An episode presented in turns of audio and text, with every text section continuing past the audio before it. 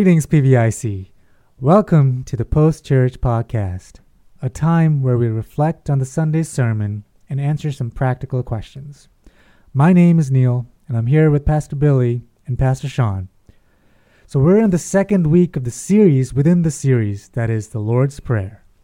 Last week, we tackled the first line of the prayer, Our Father in Heaven, where Pastor Billy dissected the three words, Our Father and Heaven to give us a glimpse into who God is and who we are as brothers and sisters in Christ. This week, the sermon addressed the second line of the prayer, Hallowed be your name. Pastor Billy, would you please give us a short synopsis of the sermon? Thanks, Neil. So, this week, uh, as Neil did mention, we, we moved on from the opening line, Our Father in Heaven, to uh, the first of six petitions that we have in the Lord's Prayer, and that is, Hallowed be your name. So I think we can recognize that although we live in a world that surely idolizes uh, self, uh, the first petition of the Lord's Prayer, Hallowed be your name, reorients us toward really the ultimate purpose of the universe, and that is to glorify God.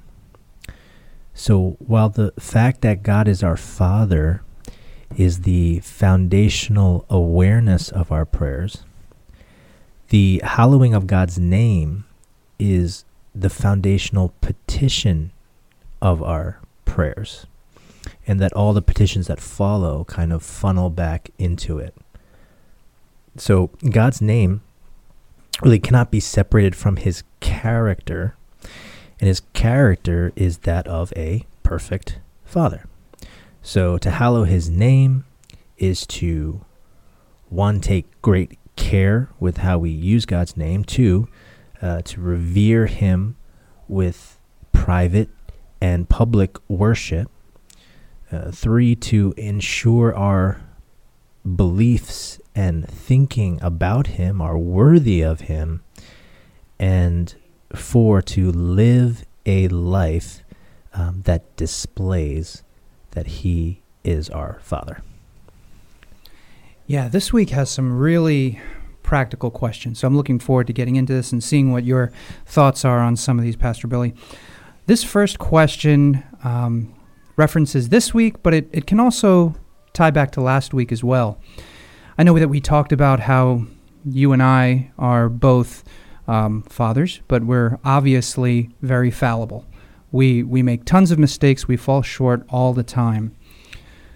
But the question today is what would you say to the person whose reference point for a father is not just someone who makes a mistake here or there, but someone who's just downright bad? Yeah. So as a father, as fathers ourselves, right? This is an interesting one to think about. Um, as you acknowledged, right? We're we're fathers and we we make mistakes. Yeah. Um, but there is somewhat of a, a spectrum there or a gradation. Um, and we'd be remiss if we didn't acknowledge that um, there are situations and circumstances where um, where fathers have abandoned their families, right? Or fathers have really neglected their families. Um, situations where fathers have hurt their children, harmed their children, abused their children. Right? These are these are realities, and um, and it makes sense, I think, that someone would maybe struggle with the idea God as a father if their own father, um, you know, was not ideal or far from ideal. Um, and it's a situation that, um, sadly, comes up more often than it probably should. So, really, what I think, and I think we mentioned this in the sermon towards the end here, is in terms of how we are hallowing God's name, how we are honoring God, how we're glorifying Him, it circles back to living a life um, that shows that God is our Father, right? That if someone looked at our life, they would see that, okay, they're living in such a way as though they have a heavenly father. But the next step to that is the one that's important and the one that I think is important for people who might be struggling with the idea of God as a father is that we don't just model that God is our father, but we also are called to model the fatherliness of God to Those characteristics. Yeah, to others. And it is in that, right? It is in that relational or that um yeah, it's in that aspect of it where it's really important because where someone might not have seen a great example of a father in their life, um, you would hope that there would be um, people around them, Christians, believers that could come around them, and sh- that we should be showing the fatherliness of God to them, so that when they see that, and hopefully as they come to know who God is, they go, "Oh, my father was a distortion of what a father was." Exactly. as opposed to what the actual example of a father is, which is God as our perfect father. Um, but the only way I think someone can make that transition from looking at their father and saying, oh, well, my father was terrible, therefore, if God is a father, he is terrible. The only way to make that transition from that to, oh, my father was a distortion of what a father is, and God is the actual true example of a father. The only way someone makes that transition or or a primary way that someone makes that transition is for believers and Christians to show the fatherliness fatherliness of God um, to those around them, to those that need it, to those who are hurt, to those who are broken, uh, to everyone around us. That's great. And I'm glad that we answered that question because I think the three of us have been blessed to have really good fathers. Yeah, So I think sometimes we take for granted sure. that fact. Yeah. And there's a lot of folks out there who who don't have fathers that were Yeah. like ours. So that's that's a great answer. The the next question is a little more lighthearted, I would think, um, but has a degree of seriousness to it. Um, you mentioned hallowing the name, obviously, throughout your sermon. What would you say to folks who struggle with the idea of saying things like, oh my, when something happens? Um, they get scared or they get shocked or they get surprised and they say, "Oh my, what are your thoughts about that? Should we should we shy away from doing that type of thing? Should we encourage our children to not do things like that? What do you think?" Yeah, it's a, it's really it's really a fascinating question, right? Because I circle back to the understanding of the of the folks that were hearing Jesus' words. Yeah. Here in this sermon, and as he in the Sermon on the Mount, and as he is uh, going through the Lord's Prayer here, um, their thinking was when Jesus says, "Hallowed be your name," that that that they were doing it because, and we mentioned this in the message that they just didn't say the name, Altogether. the covenant name of God, Yahweh. Yeah. They did not say it. So they felt as though, you know, yeah, okay, we're checking the box, like we're doing it. We don't even say it. Um, but when in reality, that was not their hearts engaging with God, but just more, just kind of a, uh, I don't know, just kind of a, just a religious sort of ceremonial kind of action, right? So their their thinking and their actions were not linked to a heart understanding of of God, right? So when we come to like present day and you think about phrases like this, um, I think it's an opportunity for us to stop and kind of think, you know, how how do I deal with God's name? Like, has that changed over time? Right, it's a question that we can ask, and I think it might be good for us to ask, this week. But um, for me, I think it, it, it, it we should be careful. Right, I think that's that's kind of the the starting point. But again, I think the message we said that's just the starting point, like how we deal with God's name on our lips. But to hold that up as the only thing, right, is to, then it's easy to kind of devolve into legalism and all these kind of things, right? Right. You But don't want to become legalistic. There's a No. there's a reason why. Right, right, and that's that's the important thing, right? So, um, so yeah, so I think it's a good opportunity. It's a good opportunity that if if we're on the lookout for it and we see that it happens, it's a way for us to interject into our everyday lives an opportunity to stop and think, am I hallowing God's name? Mm.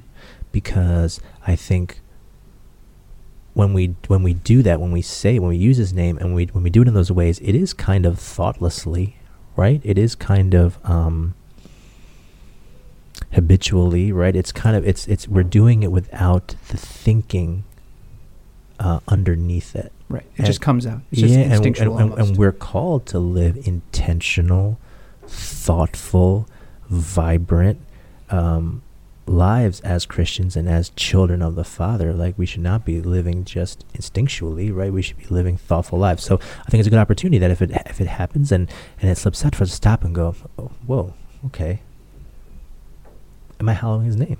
Right. And it's a way for that us to just interject that into um, you know our everyday lives. So yeah, I think we should sh- we should be on guard, on watch, kind of just uh, um, on the lookout for that um, in our own lives. And Being more thoughtful. yeah, Yeah. So the last question today has to do with resources and hallowing God's name on a, I guess you could say, an intellectual level. So, what resources or tools or avenues would you recommend for those who are struggling in their devotion time or struggling from an intellectual standpoint or a spiritual spa- standpoint to hallow God's name? Yeah. I mean, the starting point is just acknowledging that that that you're in that situation, right? So what you what what you wouldn't want to do is to go, you know, think, okay, you know, I, I, I, I hear this concept of hallowing God's name and something I want to do, and I see that, you know, maybe my depth of understanding about who God is isn't quite there. There's a temptation to go, ah, right? Yeah. I'll get to it. Um, or there's a temptation to go, this uh, might require too much like work or effort, right? Um, all those kinds of thinkings, um, like I would hope and encourage someone who's in that boat to avoid, right? Because ultimately, in the end, knowing God, knowing who He is, being in relationship with Him, being saved and rescued by Him, right, and being transformed by Him, like these are, th- these are the things that matter. So for us to just kind of go, ah, you know, I kind of think I, you know, would have a greater depth of understanding of God if I maybe did X, Y, and Z, but to kind of just brush it off to the side, that's what we cannot do, right? We have to come to the acknowledgement that, okay, I need to do something. And then the question is, as you asked, what, well, what do I do? Well, um, this is really where the community of, uh, of, of God comes in, right? Because we are here as a community. Uh, we are not to be living this life just isolated and alone. We are to live it out in context with others. So, um, you know, I would encourage someone just to avail their uh, themselves of the opportunities that you might have before you in the context of Christian community. What are those examples? And when you're talking about our church and here, right? Things like the Wednesday night Bible study, Right. right? Um, you know, there might be a hesitance to say, ah, you know, I don't, you know, you don't know what you don't know, kind of thing, right? So there's this tendency to kind of just maybe not be as um, uh, diligent to, to go and try something like that. But but really, in the context of being with other like-minded believers, looking at the Word together, um, is a great opportunity. It right? also gives you the opportunity to ask questions. yeah, Because when you're sitting in church and you're listening to a sermon, sure, you're writing your notes, you're you're thinking about things, but you don't get a chance to really throw a question out there and get an answer. Yeah, and, and the understanding is like we're all in different stages of of this this walk, and um, you know, others, you know, may have wrestled with the question that you're wrestling with, and and you know, have answers, right, or have experiences that could that could help, and um, you know, that's why the community uh, uh, of God is here, right, for that to sharpen each other, to encourage each other, to spur one another onto good works, right? And and all of that. So so yeah, to avail yourself of the opportunities that are existing in community, like like our like our Bible study, like um, like the small groups, right? Being able to come together and you know um, engage in fellowship and ask questions, right? Really, we're living, you know, endeavoring to live this Christian life together and not alone, uh, because we're not meant to do it. It was never meant to be that way. Yeah, it was not meant to be that way. Thank you, Pastor Billy, Pastor Sean. Um, a very insightful look into the second petition of the Lord's Prayer, hallowed be your name. Um, just to uh, conclude, um, I like what, you know, at the end of the sermon, you kind of concluded, how do we hallow his name in our own lives? And there were four ways that you said. Number one, uh, we should speak of him with reverence. You know, as you guys mentioned in the questions, we should be careful of how we use God's name in our mouths. Um, and uh, second, hallow his name by uh, rever- revering him through our acts of private worship and public worship. And for me personally, um, one of the things, you know, being a worship uh, leader, singing songs, you know, do the songs that I sing, uh, that we sing up there, do I, am, am I singing it, you know, for just emotions, or are we? Am I really, you know, singing to lift His name up? Uh, third, hallow His name when our beliefs about Him are worthy of Him. Really need to well cannot hallow if we don't really understand um, Him. Um, so and also cannot truly pray, um, hallowed be Your name without dedicating all our life to go along with that. And the last thing, hallow His name by living a life that displays that He is our Father um, basically, can people recognize looking at our life that we have a Heavenly Father? Um, so, thank you, Pastor Billy and Sean again. Uh, this was very informational. Now, uh, Pastor Billy, going into the next week, what are some questions that uh, we can ponder upon? So we spent uh, a good amount of time uh, thinking about the name of God. So, and we ran, ran through um, a few examples of those names. So, you know, I'd invite you just this week to meditate on some of those names and their meanings. Right, I'll give you a few here, uh, just to think about. Right, so you've got Yahweh Ra, that's the Lord is my shepherd. Yahweh Rapha, the Lord that heals. Yahweh Shammah, the Lord is there. Um, and then there were the few that we talked about in the sermon uh, Yahweh Tzidkenu, the Lord our righteousness. Yahweh Jireh, the Lord will provide. And uh, Yahweh Shalom, the Lord is peace. So I invite you to just take some time to think about those names, meditate on their meanings, and then and then think about specific instances in your life where God has shown himself to be true to his name. Right? It's an opportunity just to thank God, right? Worship him. Secondly, uh, maybe to think about, and we I think we just discussed this already, but think about how has the way you've used God's name functionally, uh, you know, day to day, uh, has that changed over time for you? And then just examine your life to see if you've been using God's name maybe in a in a casual sort of way or a thoughtless sort of way and how understanding the Lord's prayer might help you change that or deal with that or address that. Last question is just to, you know, kind of ask and assess, right? If you are struggling maybe with uh, anxiety or self hate or self loathing or pride, right? If you're looking at your life and you're struggling with any of those, to think about how does the character of God help us to rest in really the opposites of those, help us to rest in security, self worth, and childlike uh, humility. So, um, I think you know all those questions just really give us an opportunity for some self-reflection, and um, I'm hopeful uh, that this week uh, we'll have the hallowing of His name and God's glory, you know, at the forefront of our minds.